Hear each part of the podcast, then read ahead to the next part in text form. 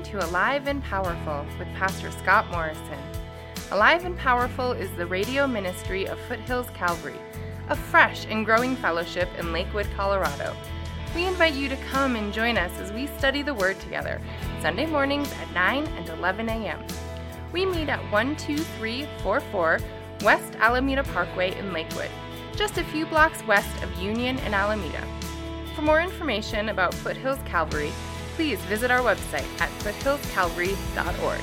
That's foothillscalvary.org. We hope you are blessed by today's message. Now, here's Pastor Scott. Ephesians 2, verses 8 through 9. It says, For by grace you have been saved through faith, and that not of yourselves, it is a gift of God, not as a result of works, so no one may boast. Salvation Uh, the reality of our salvation is this if it were dependent upon our personal actions, if we could obtain salvation through good works, or by keeping the commandments, or by not sinning, well, we would always be putting ourselves in danger of losing our salvation. Every time we stumble, every time we sin or, or fall, this is where we see just how much God loves us. Salvation is a gift given freely to us. It's given without an exchange of anything for it. It is a complete and secure gift. This gift shows the depth of God's love and of His grace. He blesses us not, not because we've done anything, but because God is truly good. and all the time, God is good.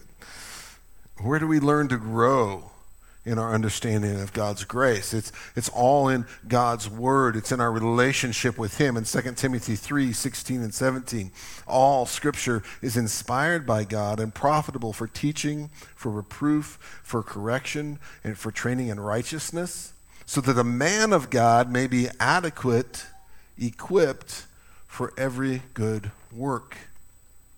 The validity of the Bible is key to understanding God's character and his plan for each of our lives. And originally, when I was putting this message together, I'm trying to help us go through the Calvary Chapel distinctives, and I'm trying to do a couple chapters every week so we can kind of, you know, have a time frame. And, and now I've kind of blown that time frame out of the water because as I put this message together and I began to study grace again and, and look at the depth of it and how big it is, well, there's no way we could handle what our subject on grace today and the importance and the inerrancy of God's word in the same message.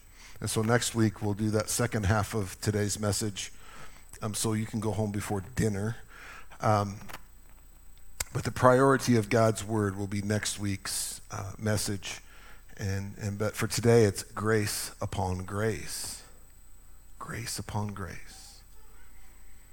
There's a story of one rainy afternoon, a man was walking with Matthew, his son, and they each had an umbrella, and it was raining pretty good. And of course, there had to be an occasional splash and a puddle as they walked, but suddenly his son Matthew spoke up as they casually walked.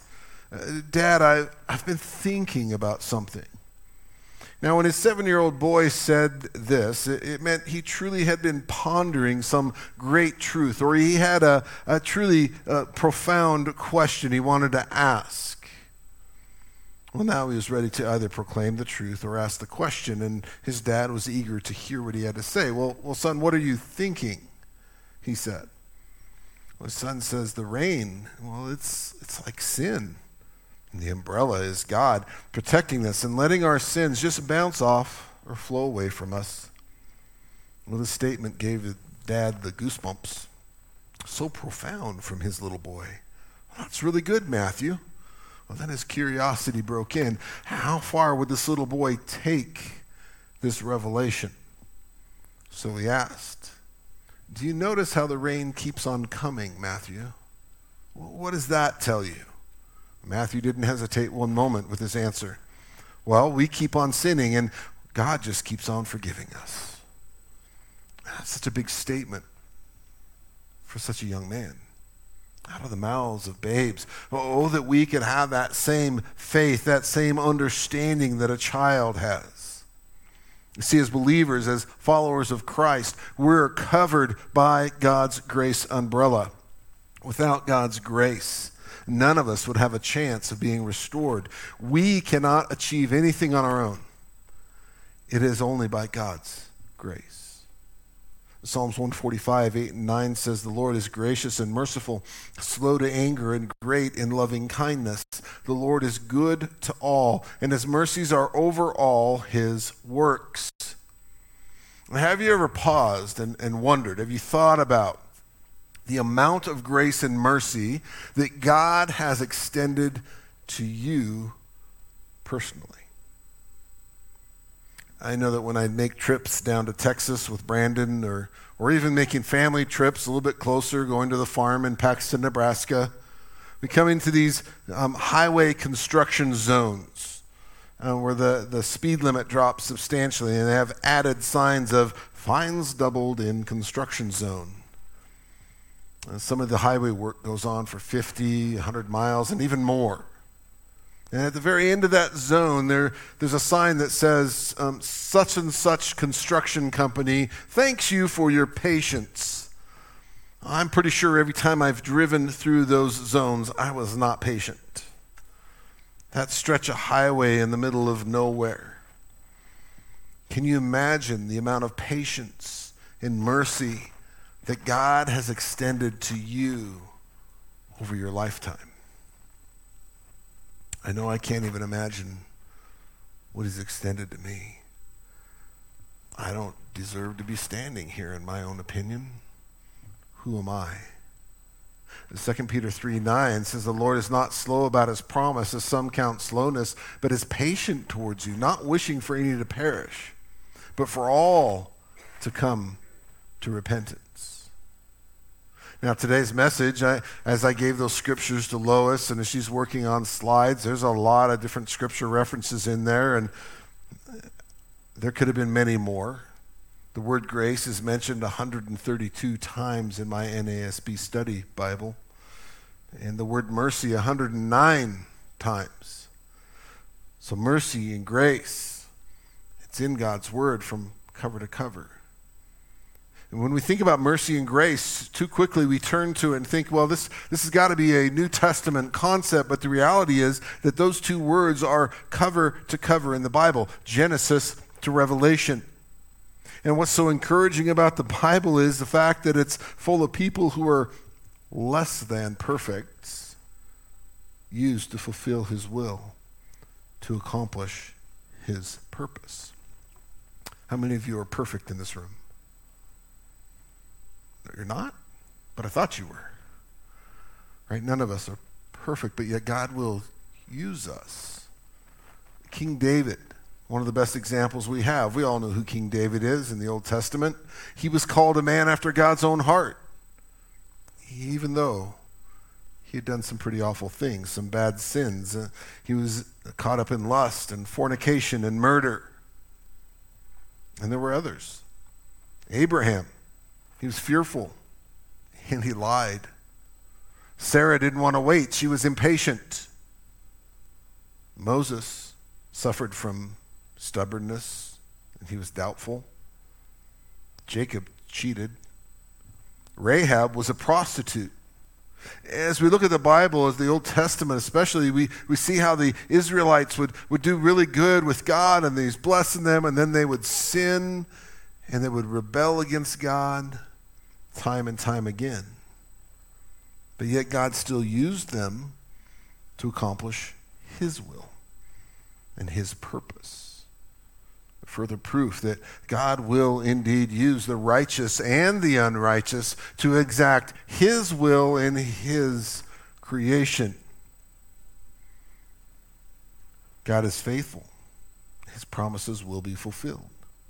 So that's just kind of a snapshot of Old Testament. What about the New Testament? We have Saul, the persecutor of Christians, converted by God to become Paul, the apostle of Christ, the author of nearly half of the New Testament. And Peter had a bad temper. He was a terrible swordsman. He denied Jesus. Yet the first time he preached, God used him to preach, and, and about 3,000 were saved at the end of that message. Thomas was a doubter. Yet God used him to preach the gospel to India and possibly even Indonesia, according to written tradition. Mary Magdalene, she was demon possessed. Yet God graciously gave her a wonderful chance of being the first witness of the risen Christ. Martha was restless.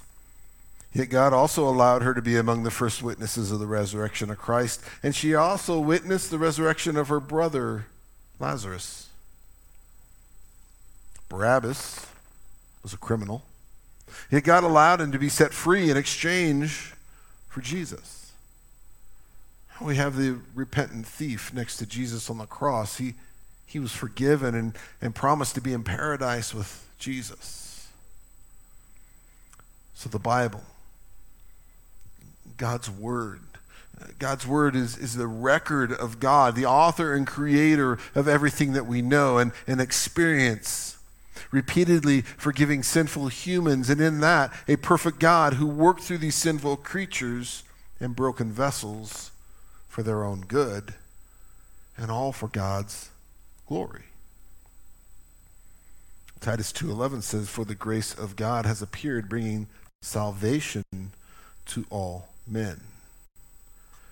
Psalms 103, 1 through 5 says, Bless the Lord, O my soul, and all that is within me. Bless his holy name. Bless the Lord, O my soul, and forget none of his benefits, who pardons all of our iniquities, who heals all our diseases, who redeems your life from the pit, who crowns you with loving kindness and compassion, who satisfies your years with good things, so that your youth is renewed like an eagle. So, what do we do with this God given grace? If God extended his love to all of those men and women from the Bible, he, he most definitely can do so in our lives today. He extends that grace to each of us. And we're going to come back to that question when we get to the end of the message. But knowing a, a little bit about God's grace, grace. We see as a church, we have a, a great need for grace and restoration. We talk about uh, grace between God and man. We talk about that restoration of the relationship that was broken because of sin in the garden. But there's also a restoration to us as brothers and sisters in the Lord, restoring those who have fallen. There are indeed consequences for all of our actions, but we must extend grace. As I've mentioned in the past, I've been part of churches. I've been on staff at different denominational churches, and I've been part of those staff and, and, and churches that just would assume show somebody the door when they fail instead of restoring them, instead of helping them and encouraging them and, and bringing healing into their lives. Basically, they become a driver of consequences and judgment, and that's not our place. We can't fall into legalism like the Pharisees. I would say the same for you. If you, when, you're praying about yourself and your own personal issue or something that you've gone through, are you asking that God will, will show you justice and, and make things right even if it hurts you, or are you asking God for grace and mercy? I would say you're probably asking for God's grace and for God's mercy on your life. We always ask for justice, though, for other people, don't we? Whenever we pray about ourselves, it's Lord, extend grace and mercy to me. But that guy over there, would you get him? Because he needs some justice. Jesus emphasized mercy in the Sermon on the Mount in Matthew 5 7. Blessed are the merciful, for they shall receive mercy. There's got to be room for mercy, for repentance, for restoration. And I've seen restoration played out more than once the last few years here at our church. And, and it started with Pastor Nate. I watched Pastor Nate work through some of those issues and things. And, and I watched him do it biblically. And I watched him restore people and encourage people. And we've done that ever since because that's what we're to do as a church. I've had people come to me knowing that they've committed some egregious sin. And they expected me to say goodbye. Both men and women. I've, I've had them in my home. I've had them in my office. I, I've had them on my couch at home. I've had them at the dining room table at my house, pouring out what it is that they've gone through, what it is that they've done, where the struggle has been. And they're doing it weeping and in tears and sobbing thinking that they know because of what they've done. Well, I'm going to tell them, okay, hit the road. Don't come back. It's probably best if you're not here. Beautiful creations, men and women deceived by Satan. I agree with Chuck Smith. He says that he, he gets angry at Satan as some of the best leaders are taken out. And as I read this again this week, it, it, caused me to pause and ask myself that same question Do I get angry at sin? Do I get angry at Satan? Or even turn that question to you. How about you? Do you get angry at sin? Do you get angry at the devil? Or do you get mad at the people and the circumstances? Remember, we're fighting a battle that's not flesh and blood, it's spiritual. And it's continuous. Do you get angry at the sin that so easily entangles us or trips us up? We should. Hebrews 12:1 says, "Therefore, since we are surrounded by such a huge crowd of witnesses and to the life of faith, let us strip off every weight that slows us down, especially the sin that so easily trips us up. And let us run with endurance the race God has set before us. You think about the world that we live in right now, how callous we get to what's happening.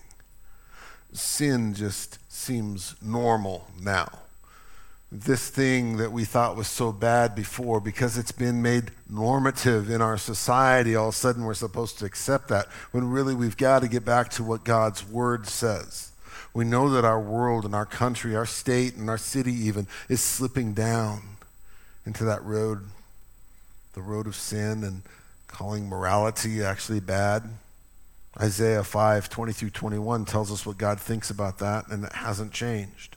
Woe to those who call evil good and good evil, who substitute darkness for light and light for darkness, who substitute bitter for sweet and sweet for bitter. Woe to those who are wise in their own eyes and clever in their own sight. Do you think that applies today? Are people calling good evil and evil good? They are on an increasing basis. And they're getting bolder and bolder. That's why it's important for us to stay focused in God's Word and stay engaged in our faith. Satan wants to steal, he wants to kill, he wants to destroy God's creation. He hates God. And guess what? God created you. Do you think Satan loves you? No. He hates you. He hates God's creation, and he'll do anything he can to destroy it. We need to ask God personally to forgive us, to help us, and to strengthen us, to give us that ability that we would truly hate those things that are evil, that we would hate sin. God, break my heart for those things where I'm not calloused, where I don't see something and go, ah, whatever. I don't hear something and just kind of dismiss it. But may those words and may those images truly turn within us. And may God forgive us. To literally hate Satan, to hate his schemes, and to hate the demons. To do this, we've got to start by taking care of our relationship first with God. Personally, God, forgive me, restore me, help me. And then after we do that, we need to immediately turn to somebody else and we need to extend that same grace to them. God, help me to extend the grace that you gave me to somebody else. Help me to bring hope to them.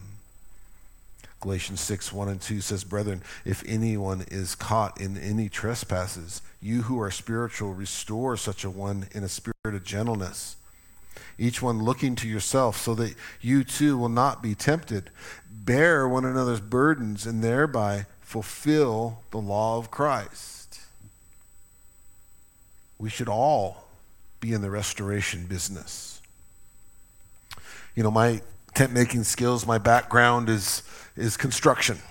And, and learning from my stepdad, he taught me, you know, it was new construction. It was, you know, Wood Brothers Homes and, and Bainbridge and then some of these other bigger custom home builders. And everything we did was new construction, new product. We followed the blueprints and the plans, you know, and it was, it all fit like it was supposed to. It was awesome. But then one day, Pam and I bought our first house. It was down at Washington Park. It was built in 1911. So much for new. And then I was introduced to something called restoration or remodeling. Like it was a new concept to me. I could replace windows, I could move walls, I could build new cabinets. And this concept equally uh, equates to, to ministry. Uh, my first ministry opportunity as a youth leader, I wasn't a youth pastor yet. I was in training. It, was with high schoolers, and the youth pastor that was training me said, Well, well Scott, which group of, of high schoolers would you like to teach? I had my choice. And I said, Well, which ones are you struggling with the most? Which ones are the hardest ones for you to, to work with? And he told me which group it was, and I said, Okay, give me them. Was very naive. but God had a plan in that. God used me to help restore them, positioning myself in such a way that I could bring restoration, using my own testimony of how God's grace saved me. And even though my earthly father was not a good example, that God's grace was there and brought restoration. But just like remodeling or restoring a home, if we want to see desired results, we have to put in the work. We have to put in the sweat and the tears and, and maybe some of the blood. I remember as we're in that house built in 1911, we had pictures of, of, when they first were in that house, and out front there's a Model T and a horse and buggy parked right in front of our house. As I get into that, I'm thinking, okay, I'll put some new cabinets in. That'll be a piece of cake. And they're like, oh, well, the plaster's not very level, so I need to take the plaster and lath out, which sounds like a great idea in perspective. Looking back, not so much. Then so the walls come out. Well, that wall's brick. Can't take plaster off that. Okay, the ceiling's got to come down. Okay. Oh, look, knob and tube wiring. Now we need to rewire the house. Okay. Oh, the plumbing needs replaced. All right, we'll replumb the house now. And we'll hang some new drywall. We'll build some new cabinets. It was a lot of hard work, but it looked really good when it was done. And it was satisfying because I did the work, right? Just don't ask Pam about how long she had to wash dishes in the bathtub.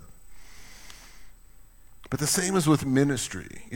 If we want to see results in our walk with the Lord, if we want to see results as we minister to others, as we extend grace to others, we have to, we have to do the work. We have to put in the sweat and the labor. We have to spend the time and engage. We can't just expect it to happen. You have to surrender all and you have to be all in. You have to stay focused on God's word if you want to see results. All of us in this room, or those listening on the, on the radio or uh, on the internet, we've all been a wreck at one time or another. We all were at that place, that last moment in, in our life where we, we didn't know what else to do, but God's grace was extended. It took work, and it's taken work for you to get to where you are today, to where you can engage in life and family and ministry in those areas that you're in today. It, it took work, and you had to maintain that. If we're going to extend grace and help to restore others, it's going to take some work.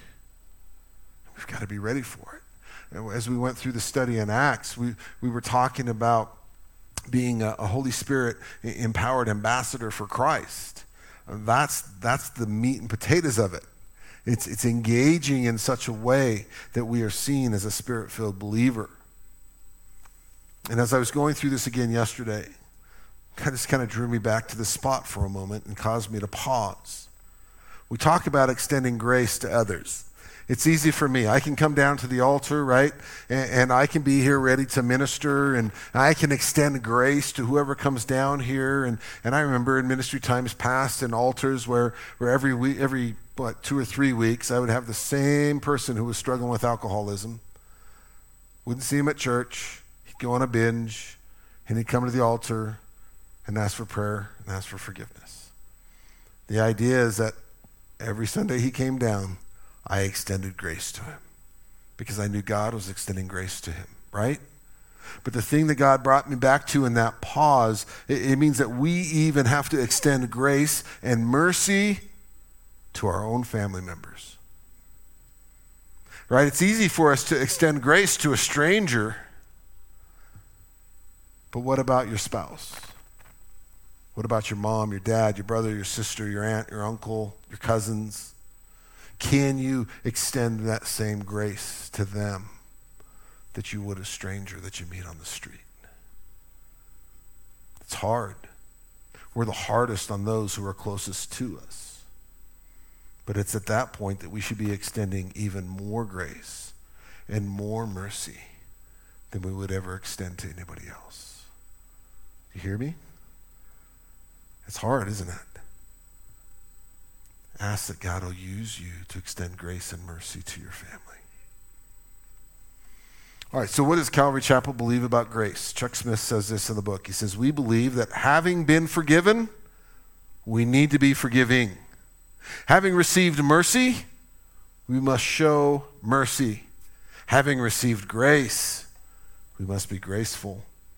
Showing and extending grace is an important part of the Calvary Chapel ministry. I would add to that, it, is an important part of Foothills Calvary. That is who we are, it's in our DNA. It's literally part of loving God and loving each other and making disciples. That's what we're called to do as a church. I think last Thursday or Friday I saw a meme on Facebook and it was funny. It was it's it ties right in and it says, Why is the gospel of grace so offensive to the self righteous? Because grace takes the glory away from man and gives it to God. Grace. It's all for God's glory. It has nothing to do with us. As we see in the distinctives, Chuck points out a, story of the woman caught in adultery. And the whole time we know, as we read that story, Jesus was here on the planet Earth and he was teaching. Uh, uh, every time he would teach, the Pharisees and the Sadducees would be coming in and they're trying to trip him up and trying to discourage him, trying to get him to blaspheme God. And in John 8, Jesus is teaching at the temple. He was interrupted again by a group of Pharisees and a woman who was weeping uncontrollably. John 8, 3 through 4, it says, The scribes and the Pharisees brought a woman caught in adultery. And having set her in the center of the court, they said to him, Teacher, this woman has been caught in adultery in the very act. Insert dramatic music here. Dum, dum, dum. Right? They were all about the drama. They were all about the attack. They were all about doing what they could to stumble Jesus. The Jewish people knew that Moses was a man of God who heard directly from God. And when they wanted to use that as a tool, they used it as a tool of division, not of restoration. If they could just get Jesus to speak against Moses or contrary to those teachings, then Jesus could not proclaim that he was God. Moses said that they could get divorced, they could write a bill of divorcement, but Jesus points out that it wasn't always so. That because of the hardness of the people's hearts, God allowed them to do it. And they go right on. They go right back to Moses again in verses 5 and 6. The law of Moses commands us to stone such women. What then do you say? they were saying this, testing him, so they might have grounds for accusing him. But Jesus stooped down and with his finger he wrote on the ground. What did Jesus write on the ground? We don't know. No one knows for certain. But maybe, maybe he wrote this Where is the man she was caught with? It takes two. And according to the, to the Moses to Moses to the law of Moses, it required that both offenders be stoned to death, both of them, not just one of them. These men weren't there to keep the Mosaic law. Uh, maybe the man was a friend. Maybe he was a fellow Pharisee. They weren't interested in, in restoration. I love how Jesus just stops and writes on the ground.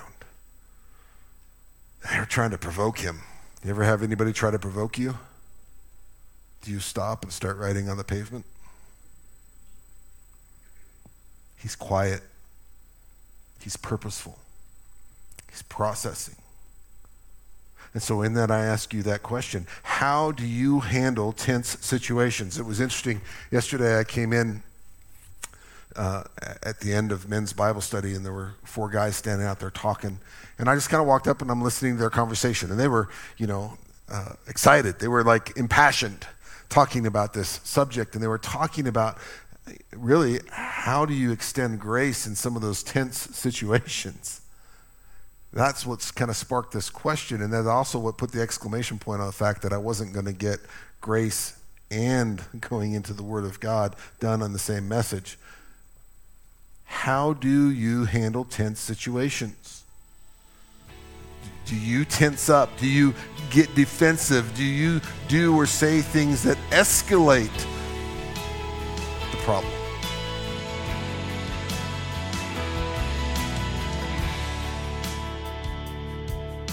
Hi, this is Pastor Scott from Foothills Calvary.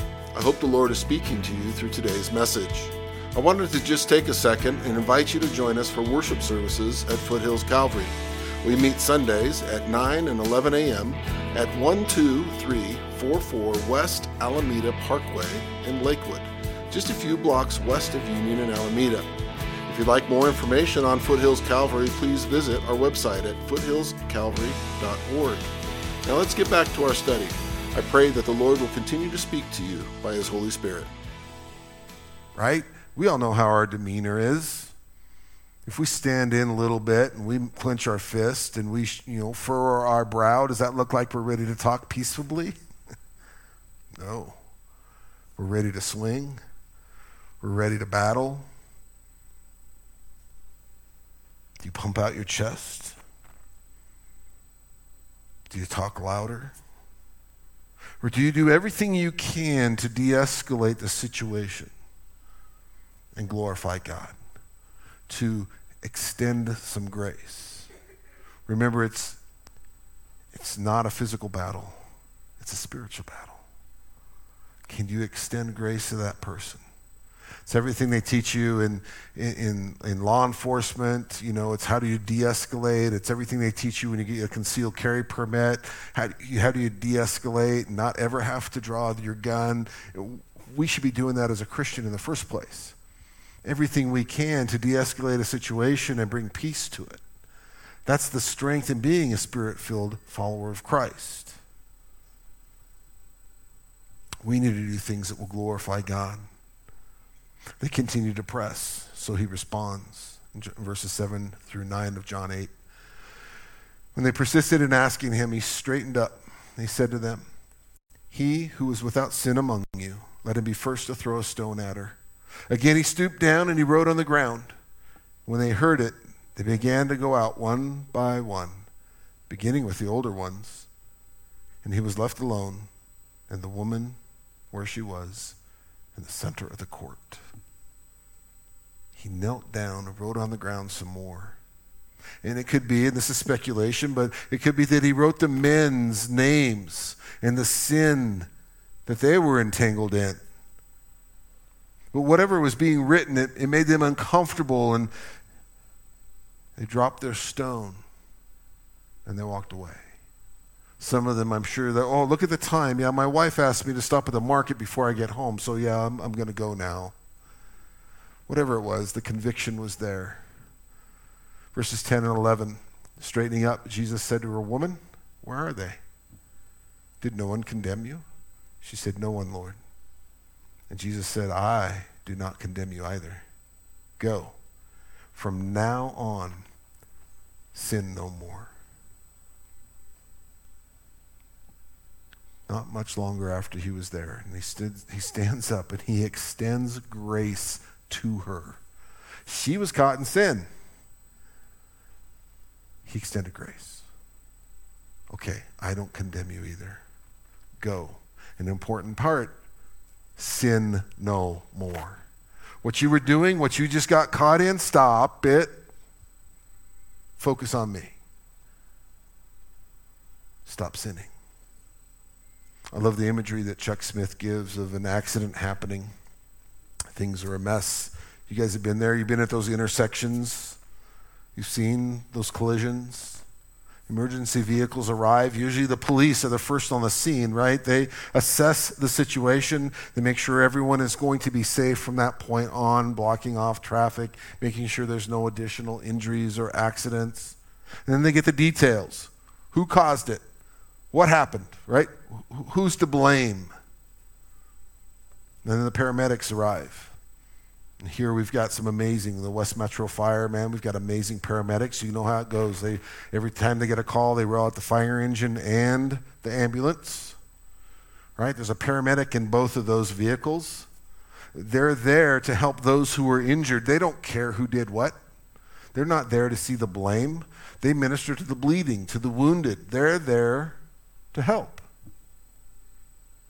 That's the same in ministry. There's two types of ministries. There are those who take the role of the police. They, they pull out the law and they assign blame legally. They're not interested in restoration. But then there's ministries who are more like paramedics. Who, who is hurt? How can we help? How can we preserve life? And, and how can we help bring healing and put things back together? That's restoration focused ministry. That's what we are as a church. It's about restoration. So I just read in the book of John there in John 8, the Pharisees come in with the book of law. Our law says, stone her. What say you?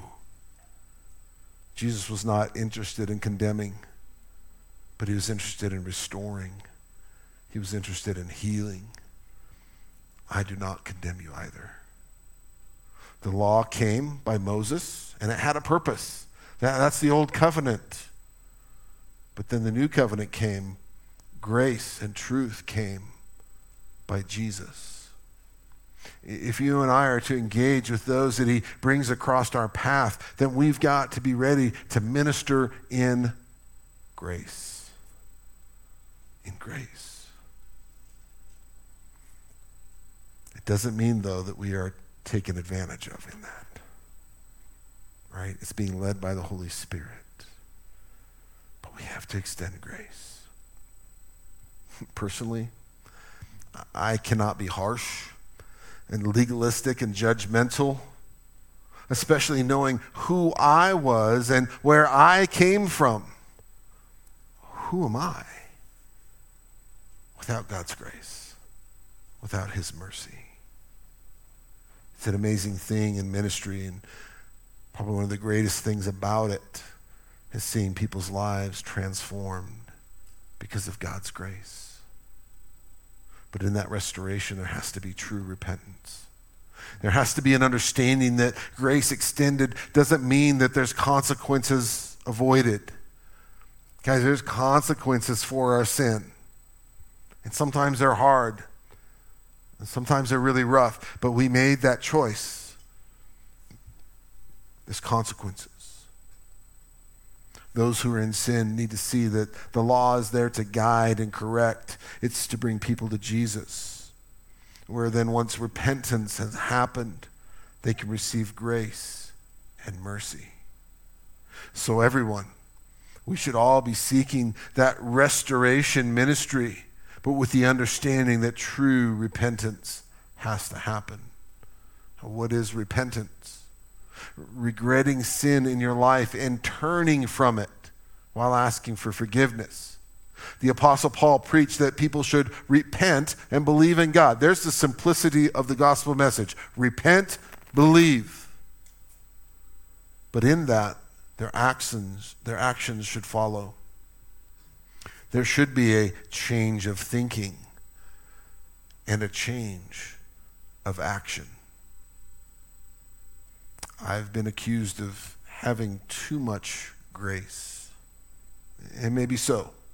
Uh, there's times where I too have extended a great deal of grace, but, but that person didn't change their actions and attitudes, and they didn't truly repent, and, and I've paid for it in one way or another because I extended grace.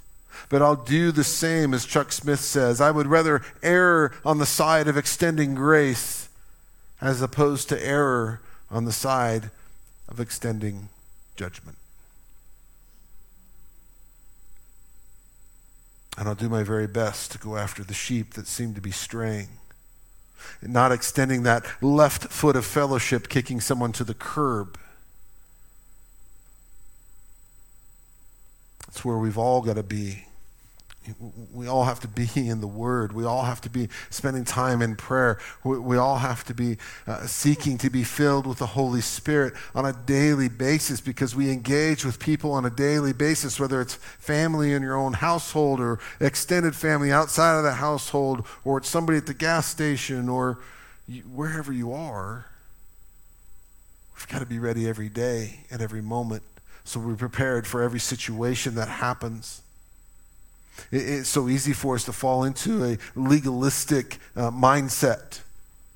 So we've got to stay focused on God's word. We've got to shut off the media and all that noise that's coming on around us that's not of God. What does God say about it? How do we apply it to our lives? And then we help someone else do the same. That's our charge as I read in the, in the book, he, he refers to Reformed theology, and Reformed theology has gained a great deal of ground since the book was written 20 years ago. Um, Reformed theology can quick, quickly get uh, very legalistic, very dogmatic on some things, and somewhat dismissive of the Holy Spirit, causing many to become a one issue Christian. That's why we truly need the whole counsel of God. That's why next week's study and the priority of the Word is so important as we go through the Bible verse by verse and chapter by chapter, covering everything that God says about the life we live in His creation as one of His creation. In that, we have doctrine. We've talked a little bit about this before, and I've used the example before. We have open handed doctrine and closed hand doctrine. Things that, that we cannot remove, right?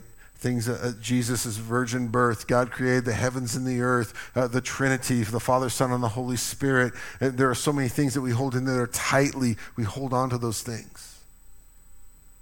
But then in the open hand, we have other things we have the Reformed Church, the Reformation movement. We have uh, your view on the end times, uh, pre, mid, or post tribulation. Uh, we have so many different things Calvinism versus Arminianism. All those things, they're, they're, great. They're good subjects. They're, they're in God's Word. We can discuss those, and we should discuss those as brothers and sisters in the Lord, but we shouldn't be divided because of them. Those are things that we take before God and leave in an open hand. We don't want to get stuck on one of those issues. The sovereignty of God and the uh, responsibility of man is a hot button issue. It falls into Calvinism. But it should be held in that open hand for prayer and discussion. The Bible teaches both. In our human understanding, they're mutually exclusive. But again, I agree with Chuck Smith's perspective.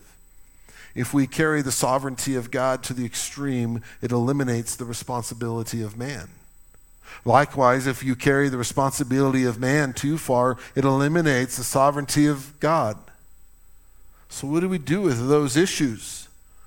Well, we just believe in faith, we believe in His Word. I personally believe God is sovereign.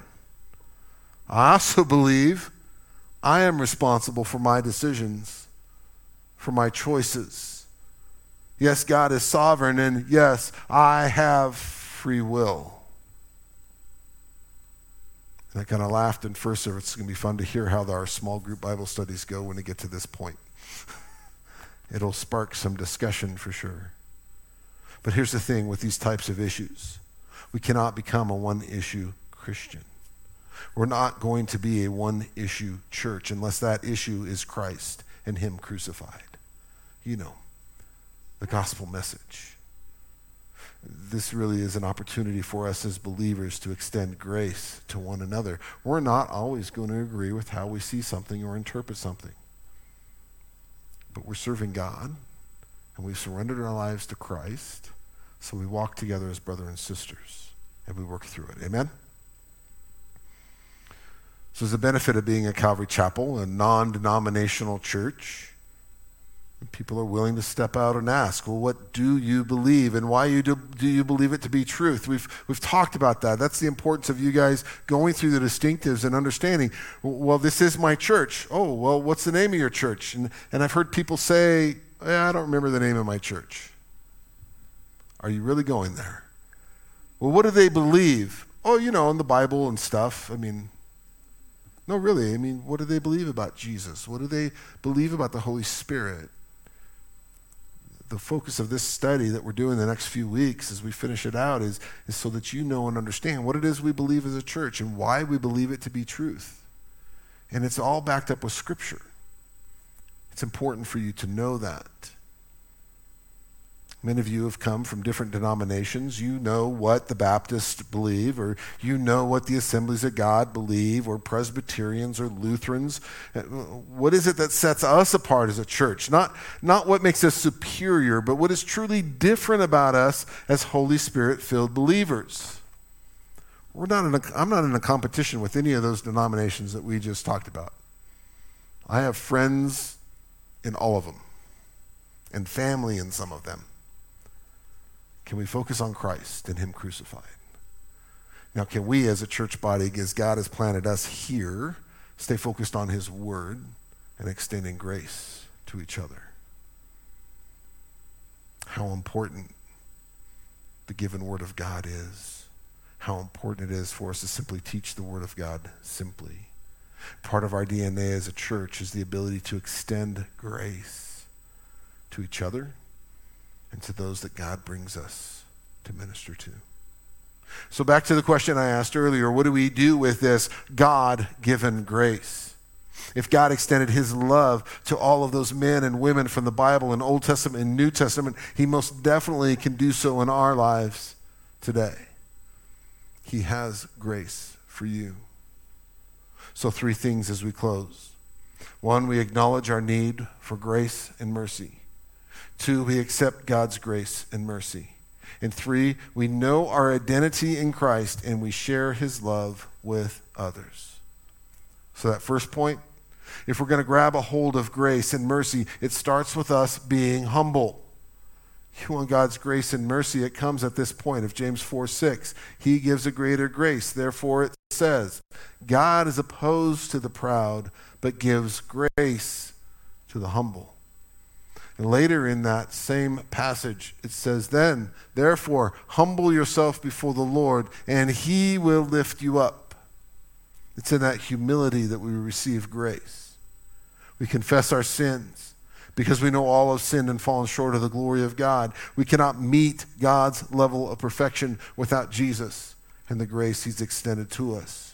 We cannot allow the patterns of the world to dictate who we are and what we're going to do or how we'll respond. We've got to remember and understand that God is in control over all things. And that brings us hope. That should help us focus on His will, accepting His mercy, accepting His grace. That releases us from perfectionism and prideful rebelliousness It's only by the Lord's mercy and grace that we're alive today, that you even woke up and could take a breath this morning. So, one, acknowledge your need for grace and mercy. Two, accept God's grace and mercy. We all love our freedom. It's kind of bred into us, right? We, we like to be free. And we also like to receive free things. I mean, who doesn't like free food? How about every time you go someplace, you go to a convention or something and they have free things, right? You get the bag and you walk around, you get all the free stuff, don't you? And what do you do when you get home? Throw it away. But we all like the free stuff. Give me the free stuff. But we pause if we have to pay for something. Well, I have to pay for that? Meh. I have to sacrifice for that? Nah, I don't really want that. Do I really need it? The good news is that God has offered his mercy and grace to us for free. Romans 6:23, I quote it often when we close service. The wages of sin is death, but the, three, the free gift of God is eternal life through Christ Jesus, our Lord.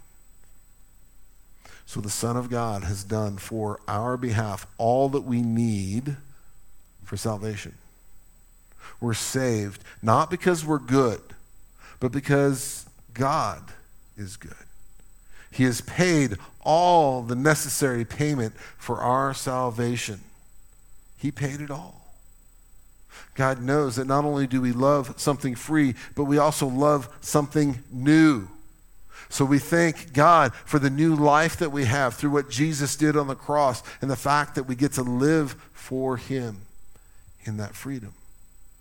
And as we walk with Him, we're going to continue to experience His grace and His glory. And the fact that if we're walking with Him, He's there in the time of our need. He's right there. So, one, acknowledge your need for grace and mercy. Two, accept God's grace and mercy. Three, know our identity in Christ and share his love with others. Where once we were children of wrath because of sin that was in our lives, because of Christ, we are now children of God. You are a child of the King. You, as you surrendered your life, you are restored his grace has been extended. We should be gratefully worshiping and thanking God, our Father, for His grace and His mercy and for His love for us. Another thing that we should be doing is continually growing in that relationship. Never stop growing, never stop learning, never stop opening your Bible. God desires that we extend grace and mercy to others the same way He extended to us, and that's freely. And that free gift is to be shared. And in that free gift, we bear more fruit and we grow and we continue to do it. It's, a, it's an amazing cycle. In 2 Corinthians 12 9, the first part of the verse, it says, My grace is sufficient for you, for power is perfected in weakness. I'm nothing. Humble myself before the Lord. God, will you use me? Paul realized the importance of working hard for the Lord as the appropriate response to his grace, not as an effort to earn his favor. Let us therefore, as God's chosen and beloved people, continue to do the good work he has given us, to be gracious and merciful in our judgment of others, and do all those things in truth and in love. Amen. Amen. Let's pray. Father God, thank you for your grace. That grace that you've extended to each one of us, that grace that is there for us no matter where we're at or what we've done, and that mercy that is attached to grace. I ask, Lord, that you help us to freely and truly receive it, to receive that grace. And then, Lord, help us to extend it to others, especially those that are in our family, especially those that are closest to us. Lord, let us extend grace to them.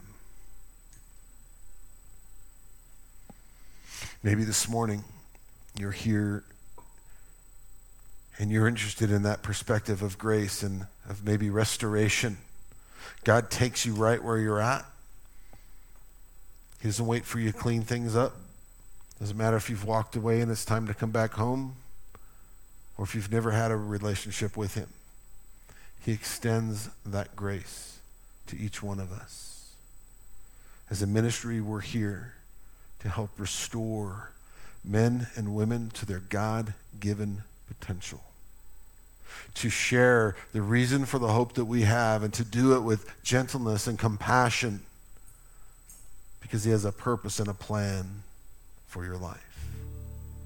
And some of you that are hearing this message today, whether you're in this room or you're online or on the radio, that you may not have that relationship with God and you're fearful, you don't have peace, you've lost hope. But we take care of all that this morning. That opportunity is there. As Paul said, as I quoted earlier, repent and believe. That's the simplicity of it. Repent and believe. God's word says if you confess with your mouth that Jesus is Lord and you believe in your heart that God raised him from the dead, you will be saved. It's that simple.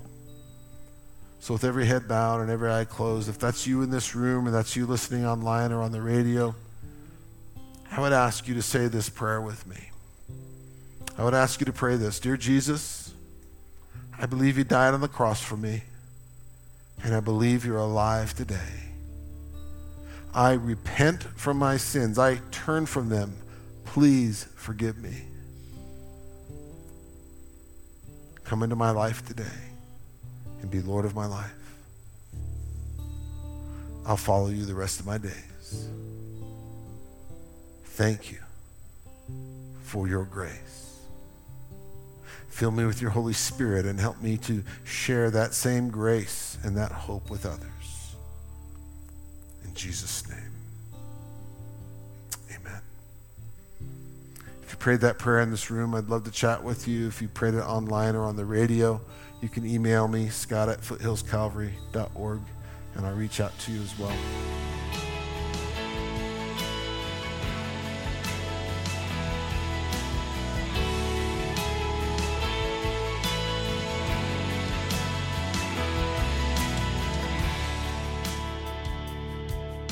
Has been Alive and Powerful with Pastor Scott Morrison.